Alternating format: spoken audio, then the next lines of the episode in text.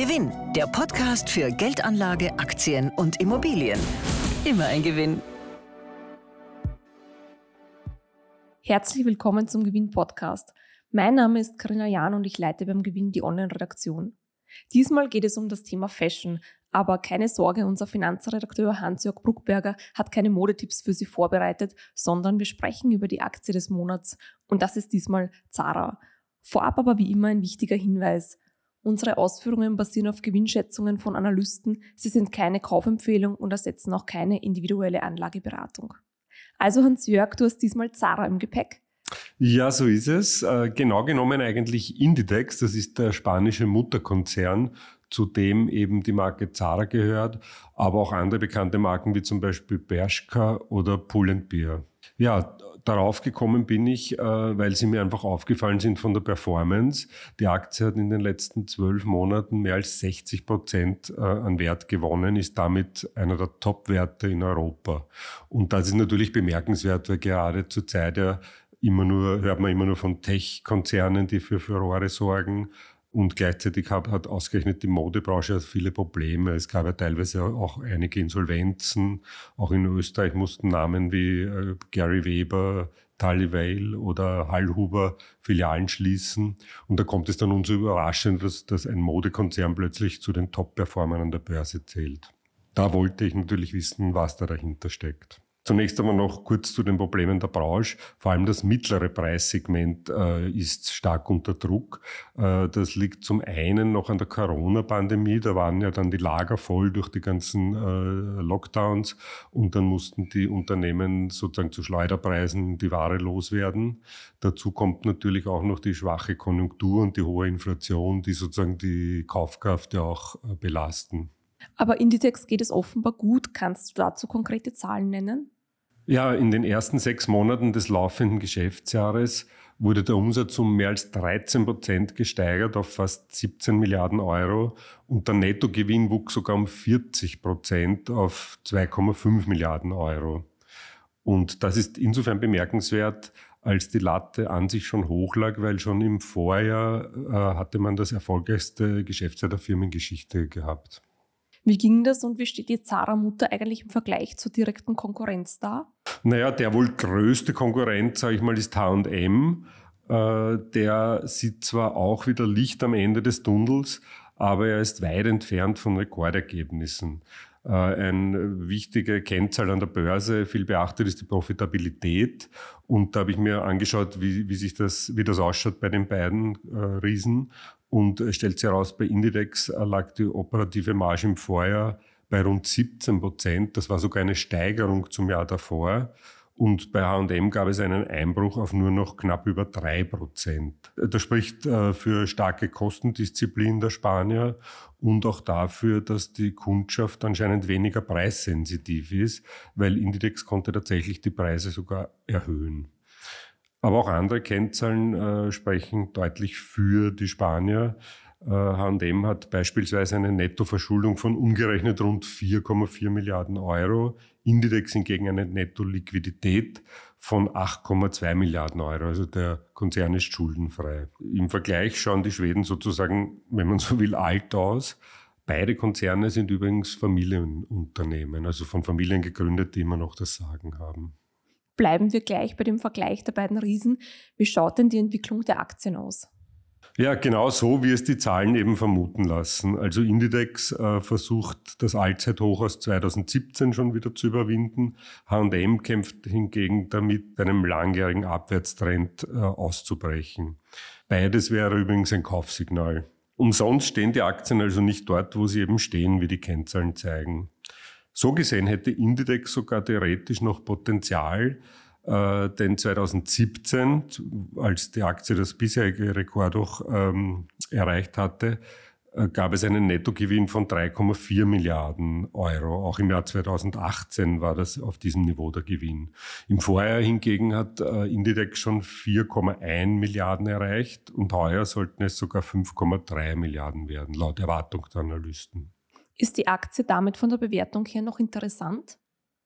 Naja, aber Indidex weist ein geschätztes KGV, also Kursgewinnverhältnis, von gut 20 auf. Äh, damit ist, sie, ist die Aktie natürlich kein Schnäppchen mehr, aber bei dieser Kennzahl ist sie sogar günstiger als eben H&M. Beide Aktien weisen übrigens auch eine geschätzte Dividendenrendite von über 4% aus, was durchaus attraktiv ist. Und äh, bei Indidex äh, empfehlen auch die Analysten mehrheitlich den Kauf. Das mittlere Kursziel liegt mehr als 10 Prozent über dem aktuellen Wert, also impliziert sozusagen zweistelliges äh, Kurspotenzial. Kommen wir generell auf das Branchenumfeld zu sprechen. Wie groß ist die Bekleidungsindustrie eigentlich insgesamt und wie sind da die allgemeinen Aussichten? Ja, der Markt ist wirklich riesig. Also laut Statista liegt der globale Umsatz der Bekleidungsindustrie derzeit bei rund 1,6 Billionen Euro. Und laut Schätzungen äh, sollten das 2028 dann sogar 1,9 Billionen sein. Das heißt, daraus ergibt sich ein jährliches Wachstum von durchschnittlich 3,5 Prozent. Also der Kuchen ist, wenn man so will, wirklich groß. Es gibt aber viele Player, die sozusagen ein Stück davon abbekommen möchten. Indidex als Weltmarktführer weist gerade einmal rund zwei Prozent äh, Marktanteil auf. Also rein von dem her gibt es schon noch Potenzial. Und äh, das erklärt dann auch äh, die recht starke Wachstumsdynamik, weil das ist eher ungewöhnlich bei einem Weltmarktführer, dass der so stark noch wächst. Normalerweise zeichnen sich so Weltmarktführer eher aus durch Finanzkraft und ja, einfach eine gewisse Preismacht, stabile Margen und so weiter, aber nicht gerade durch starkes Wachstum. Das haben normalerweise eher kleinere, aufstrebende Unternehmen. Hier aber, wie gesagt, ist auch die Wachstumsdynamik gegeben und ich nehme mal an, das liegt auch daran, dass eben beim Marktanteil noch viel Luft auch nach oben ist, theoretisch. Aber es gibt auch ein unerfreuliches Phänomen in der Branche, das vielen doch Sorgen bereitet. Was für eines?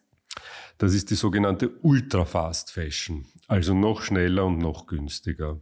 Kommt, der Trend kommt vor allem aus China. Allen voran gibt es den chinesischen Riesen Shein, der mischt gerade die Modeszene mächtig auf. Das ist ein reiner Online-Händler, auf dessen Website jeden Tag mehrere tausend neue Produkte zum Verkauf kommen. Auch recht günstig natürlich. Und das Unternehmen wächst rasant. Ja. Man muss sich das vorstellen, äh, traditionellerweise gibt's ja die, die klassische, weiß ich nicht, Sommerkollektion, Frühlings-, Frühjahrskollektion, Herbstkollektion. Und dort hast du so etwas praktisch täglich, also täglich eine neue Kollektion. Aber gibt es zumindest in Europa nicht auch einen gegenläufigen Trend mehr in Richtung Nachhaltigkeit, also nachhaltige Mode, die sich die Verbraucher durchaus auch etwas kosten lassen? Ja, genau, das stimmt. Also bis 2030 soll in der EU Fast Fashion tatsächlich auch eingedämmt werden. Und auf diesen Zug ist jetzt auch Indidex aufgesprungen, was der Aktie für viele Investoren sozusagen zusätzlichen Charme verleiht. Stichwort ESG. Wie darf man sich das vorstellen? Naja, Indidex hat sich verpflichtet oder verpflichtet. Sie haben versprochen, äh, ab 2025 nur noch nachhaltige Stoffe äh, zu verwenden. Und bis 2040 möchte man CO2-neutral sein. Vor kurzem hat der Konzern noch eine Rahmenvereinbarung mit dem Internationalen Bekleidungsverband unterzeichnet, äh, um den nachhaltigen Wandel der Industrie voranzutreiben. Also hier, das beginnt hier bei den Arbeitsbedingungen vor Ort äh, bis hin zur Transparenz der Lieferketten. Den Wandel treibt übrigens Marta Ortega voran, die Tochter des Konzerngründers Amancio Ortega, der zweitreichste Mann Europas. Bemerkenswert ist das Ganze vor dem Hintergrund, dass ja Inditex selbst jahrelang als Inbegriff von Fast Fashion galt und auch als Raubkopierer neuester Trends. Also vom Saulus zum Paulus, wie glaubwürdig ist das? Ich sage mal so, die Begeisterung vom Umweltschützern hält sich schon in Grenzen. Also das eigentliche Problem der Branche ist ja die Überproduktion und da trägt Inditex äh, selbst äh, fleißig dazu bei. Allein für Sarah werden jedes Jahr über 450 Millionen Artikel produziert. Und Umweltschützer sagen halt wirkungsvoller als alle anderen Maßnahmen wäre es, das zu reduzieren und sich für die verbleibenden Artikel eine End-of-Life-Strategie zu überlegen. Aber das spießt sich dann wohl doch mit einem auf Wachstum ausgelegten äh, Geschäftsmodell. Also umweltbewusste Anleger müssen sich letztendlich entscheiden, ob sie sozusagen einen Musterschüler einer Branche fördern wollen oder aber in einzelne Branchen erst gar nicht investieren wollen. Ja, danke, Hans-Jörg. Ausführliche Charts zur Gewinnaktie des Monats finden Sie auch in der dazugehörigen Geschichte in unserer Gewinn-November-Ausgabe. Danke fürs Zuhören und bis zum nächsten Mal. Gewinn, der Podcast für Ihren persönlichen Vorteil. Immer ein Gewinn.